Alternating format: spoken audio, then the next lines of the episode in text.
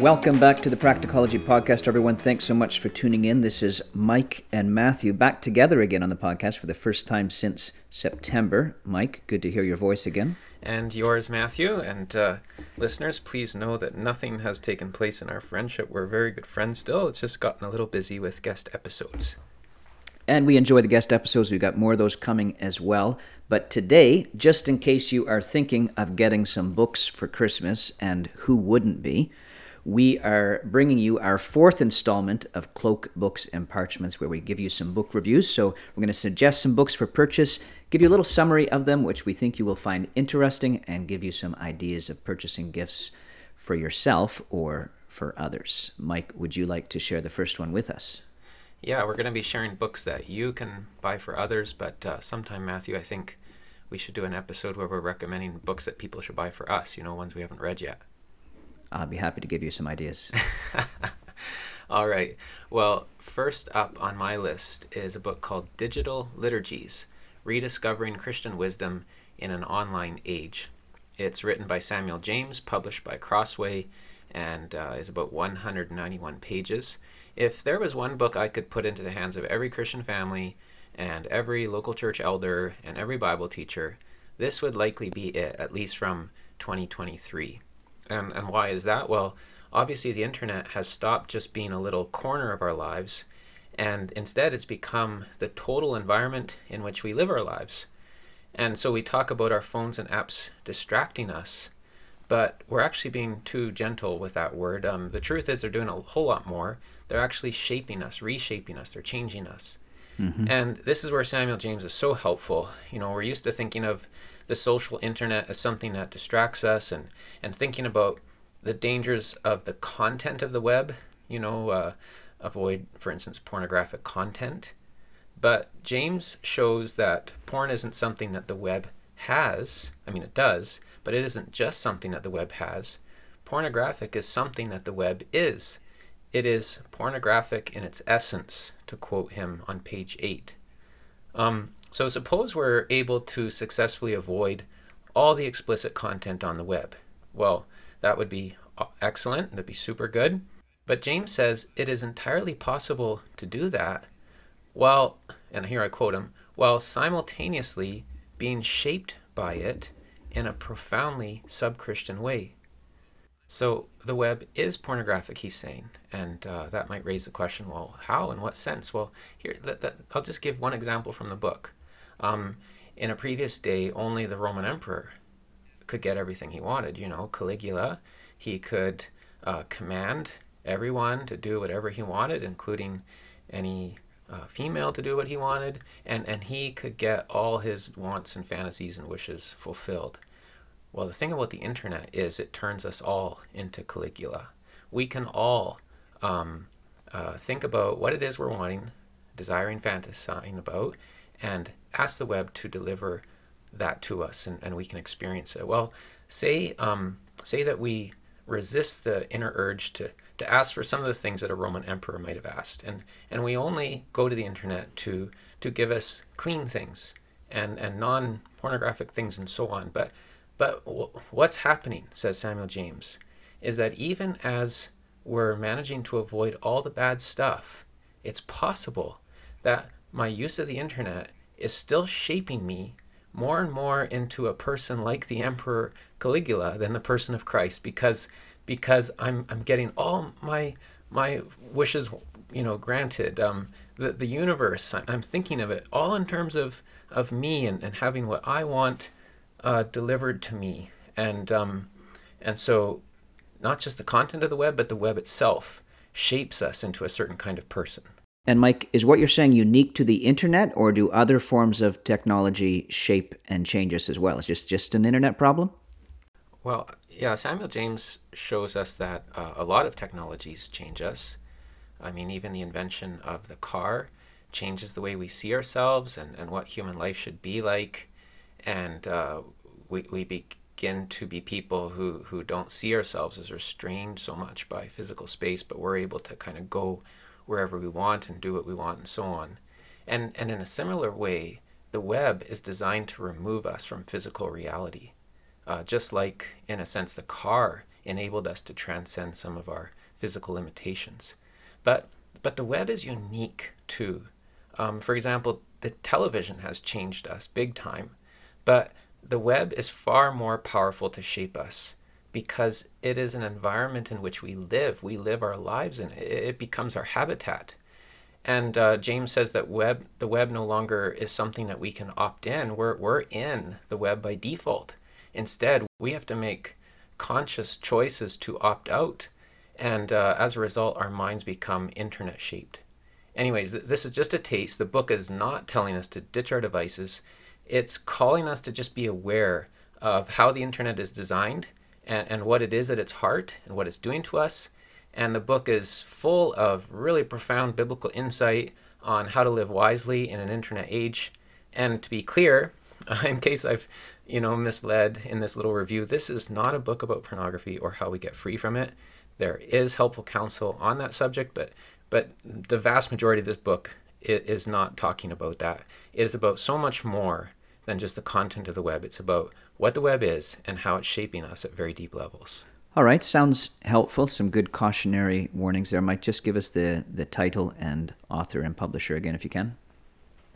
Yeah, Digital Liturgies Rediscovering Christian Wisdom in an Online Age by Samuel James, published by Crossway.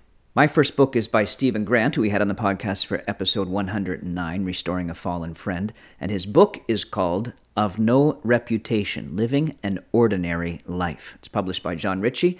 A small book of about 120 pages, but a really enjoyable, practical, helpful, honest read. The theme of the book is built around the words of 1 Thessalonians 4:11 that you aspire to lead a quiet life. And accepting that most of us are not going to be missionaries or nuclear scientists or be doing extraordinary things that make us well known by Christians all over the world, the book makes the point that that's okay. Living what may seem to be a very ordinary Christian life can still be beautiful to God. It is Satan that tempts us to be dissatisfied with our ordinary Christian lives, so learning contentment in the circumstances God has placed us and its close relation humility, those are very meaningful steps in Christian maturity. Stephen says, While my life may be ordinary, that does not mean that it is mundane. And he cautions us to not forget that the biggest work for God in which we will ever be involved will take place in our own hearts. And I think that's a good reminder.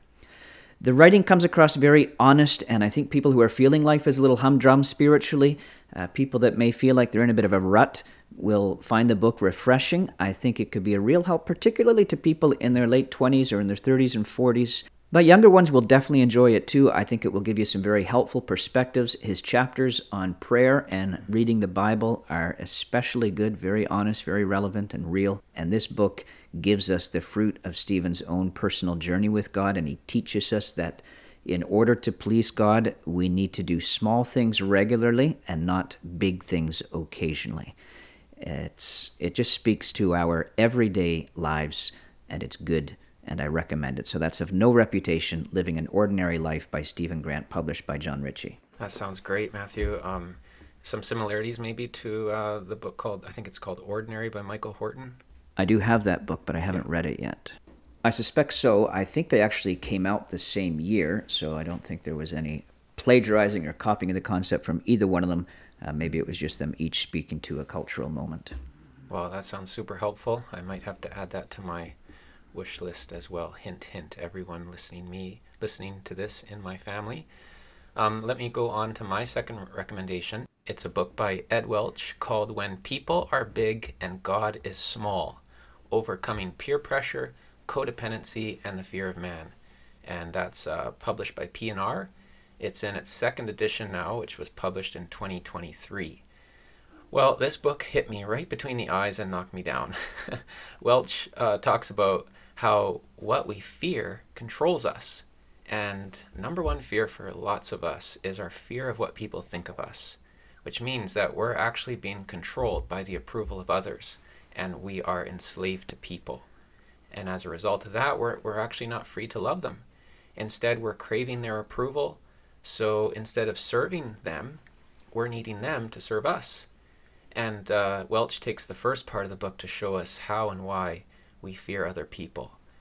Then the second part uh, is all about how to overcome our fear of others. And the crucial piece here is that we learn to fear God more. It makes sense, right? The whole the whole problem is that we live our lives mm-hmm. as if people are big and God is small, and only the fear of the Lord can begin to reverse that so that God regains his huge place in our lives and people lose their outsized influence on us. Fight fear with fear. Yeah, yeah. Fight fear with fear. That's good. Yeah. And uh, and when that starts to happen, the result is that we are free to simply love others, our enemies, our neighbors, and of course our brothers and sisters in the church. And I think the thing I appreciate most about this book is that at a couple crucial places, Welch is utterly vulnerable about himself. And the thing he reveals about himself maps onto my own life, and maybe that's why I just found it particularly encouraging to me. He tells a story where he was teaching a group and the message fell flat and he kind of spiraled down afterwards. And he realized the problem. He was controlled by the approval of man. He wasn't loving the people God had given him to teach. He was needing those people. He was living as if those people existed to serve him and love him and bless him and not the other way around. And so I just found that so refreshing that Welch was willing to be open about his weakness. And by the end of the book, we discover in, in the second edition, 2023, he's, he's still very much a work in progress.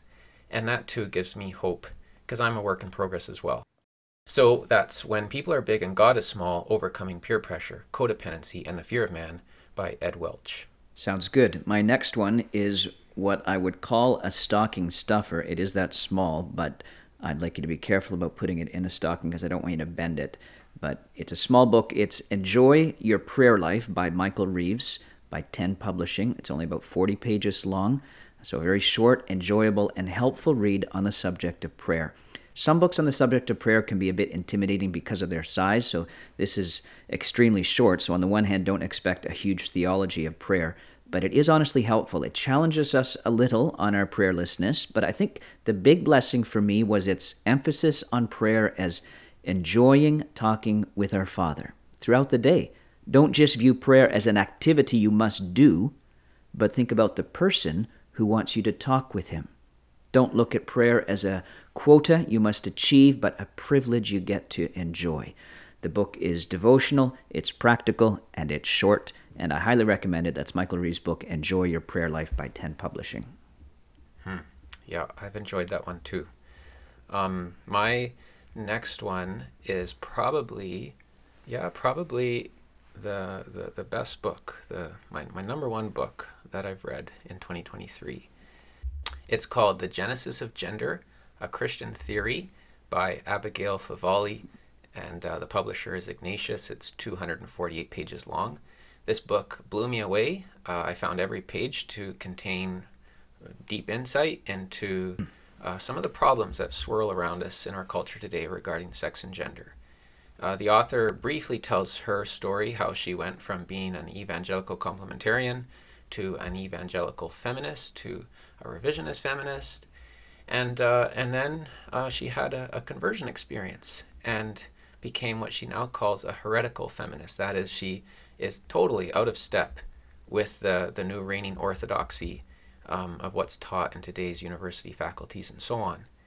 And, and so, what we have is an author who knows the history of feminism inside and out and is really able to explain how we got to where we are in our culture.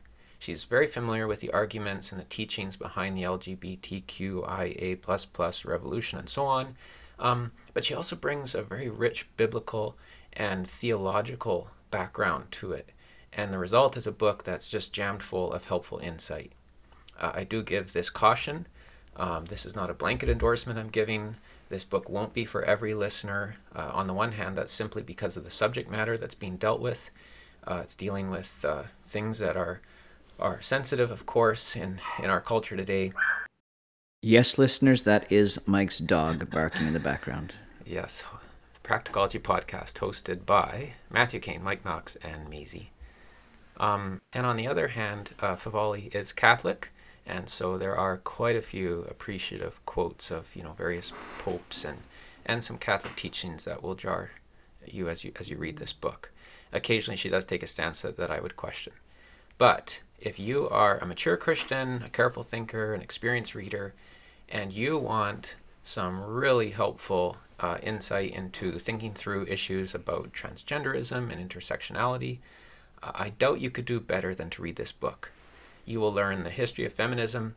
Uh, your eyes might be open regarding the role the pill has played in, in getting us to where we're, we're at, and, and maybe um, put you in a more informed place to make decisions about the use of the pill today.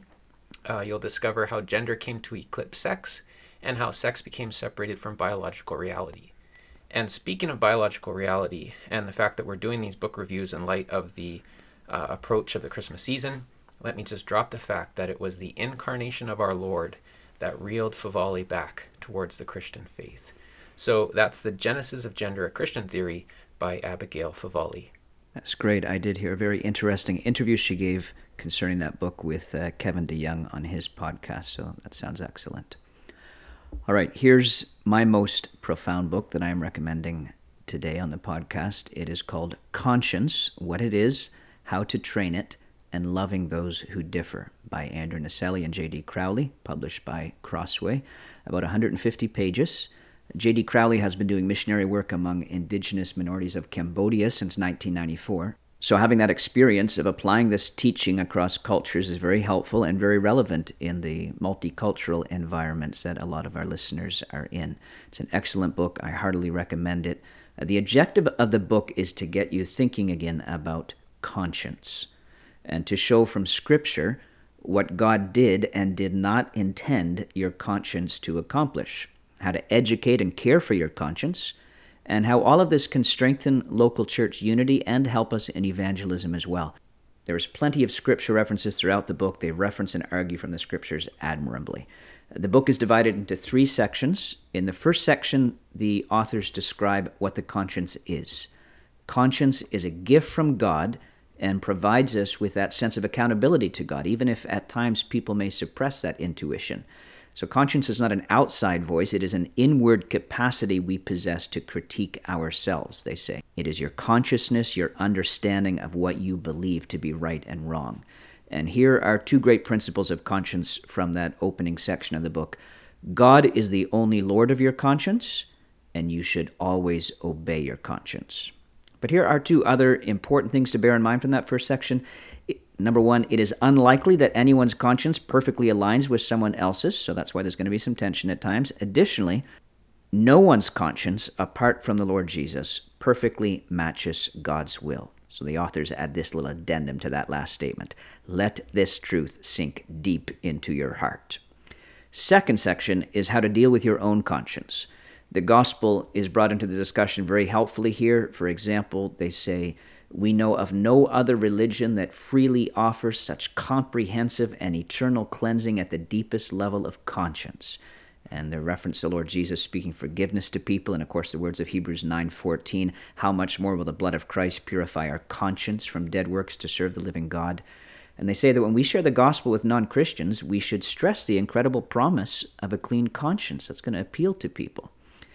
There are two chapters in this section, what to do when your conscience condemns you and then a lengthy chapter on how to calibrate your conscience. Let me quote them again.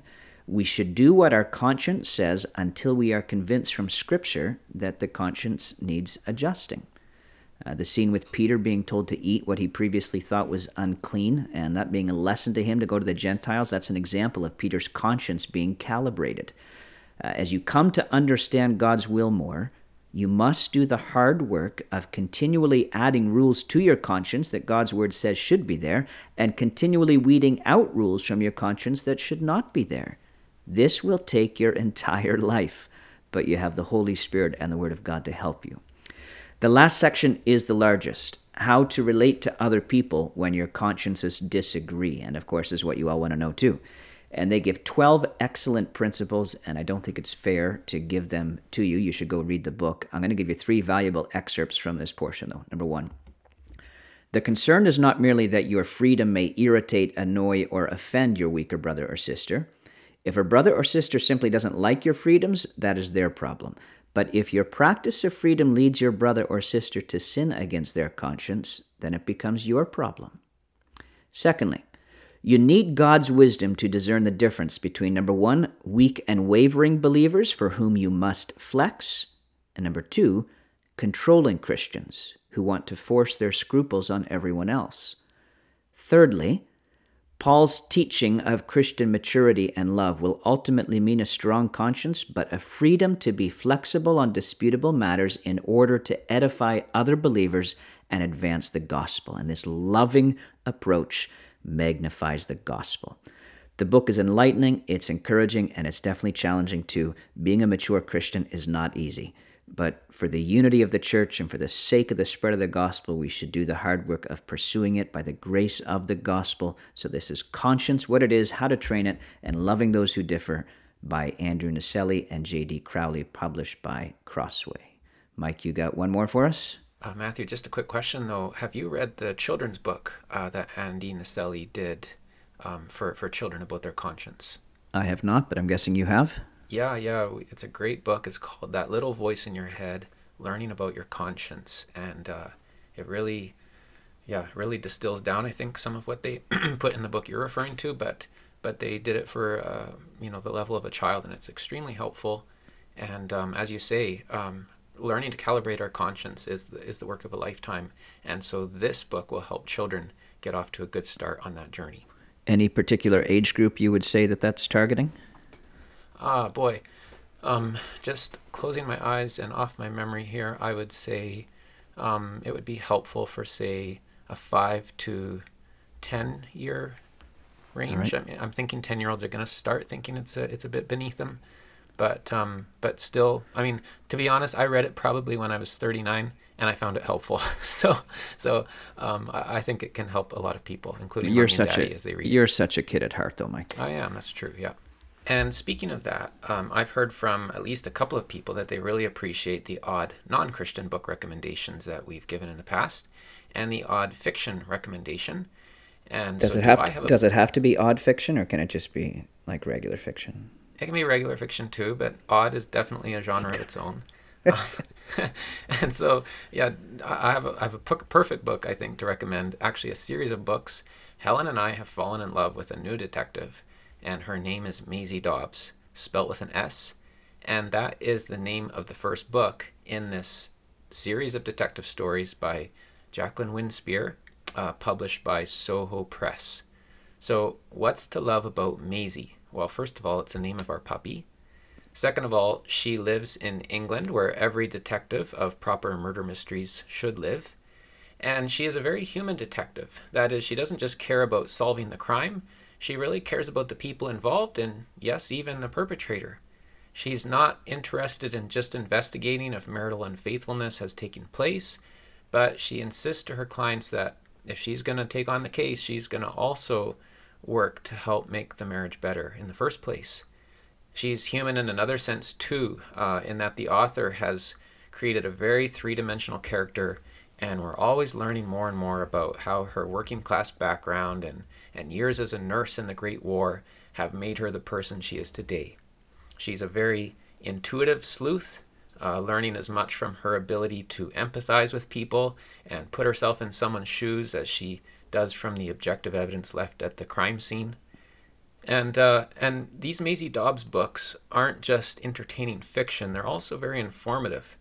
In the third book, for example, which is called Birds of a Feather, I learned a lot about how young men were pressured to go into the war and how this could have some very dark long term effects on them and others. So, if you're looking for a promising new series to start, I think there's about 16 of them so far. Try the Maisie Dobbs series. Helen and I are about three books in, um, but as far as I know, uh, this this seems to be a, a good series to, to get into, and I'm not aware of anything too problematic yet. Thank you. My final book is a missionary story that we have read aloud with our children. They've been about 10 years old as we've read it to them. Young people a few years older would be fine to read it on their own, or adults too. It's not a kid's book by any means. I just mentioned as one that we have read to our children. Esther and I both really enjoy it ourselves, and I've recommended it to other friends. It is In Search of the Source A First Encounter with God's Word by Neil Anderson with Hyatt Moore, published by Wycliffe, 205 pages. Neil and Carol Anderson left the U.S. in 1972 with Wycliffe Bible translators and went to Papua New Guinea and were assigned to work with the Folopa speaking people. They continued with that work as well as having assignments in administrative areas until 2005 when the Fallopian New Testament was completed. I found the book instructive in three areas the complexities involved in translating and explaining the scriptures to people in a completely different culture, the power of the Spirit of God to give wisdom and help in serving the Lord, and thirdly, the life changing power of God's Word. Uh, there are some great stories in here, some humorous ones, some slightly disturbing ones. Uh, it's encouraging, though, and we should be so appreciative of people like Neil and Carol and many others down through the ages who have done the difficult but immensely valuable work of translating the Bible into people's own languages. In Search of the Source, A First Encounter with God's Word by Neil Anderson, published by Wycliffe. And one more note in regards to books we should announce we will be doing a reading challenge again in 2024, Lord willing, for I Love to Read Month, which is February. We are going to have a very cool new prize available that we'll be announcing in a few weeks. But what we can announce now is the book that we'll be reading together in February, and that is John Stott's Why I Am a Christian. So there's another book you may wish to purchase or put on your wish list for others to buy for you, so you'll have it on hand to read through with us in February Why I Am a Christian by John Stott, published by IVP Books. We're going to have uh, links for all of these books and the publisher information about them in the show notes this time in response to feedback from our helpful listeners. Thanks for suggesting that. So that's going to be in the show notes of the podcast. And if you buy some of these books, let us know what you think of them. We'd love to hear from you. Yeah, and send us a note if there's some book that you've really enjoyed and you think we would enjoy it too. Um, we, we've got an email address info at practicologypodcast.com and uh, the, the podcast also shows up on Twitter, Instagram, Facebook, and so feel free to interact with the, the content that Allison Flint posts on those platforms on our behalf, and we would love to, to hear what you're reading too. In the meantime, thanks for being interested in what we've enjoyed reading. In fact, Mike would prefer instead of you just sending him an email with the suggestion, he'd rather you just send him the book, as he mentioned earlier. Yes, uh, mailing addresses can be provided. all right. Thank you, everyone, for tuning in. May the Lord bless you all.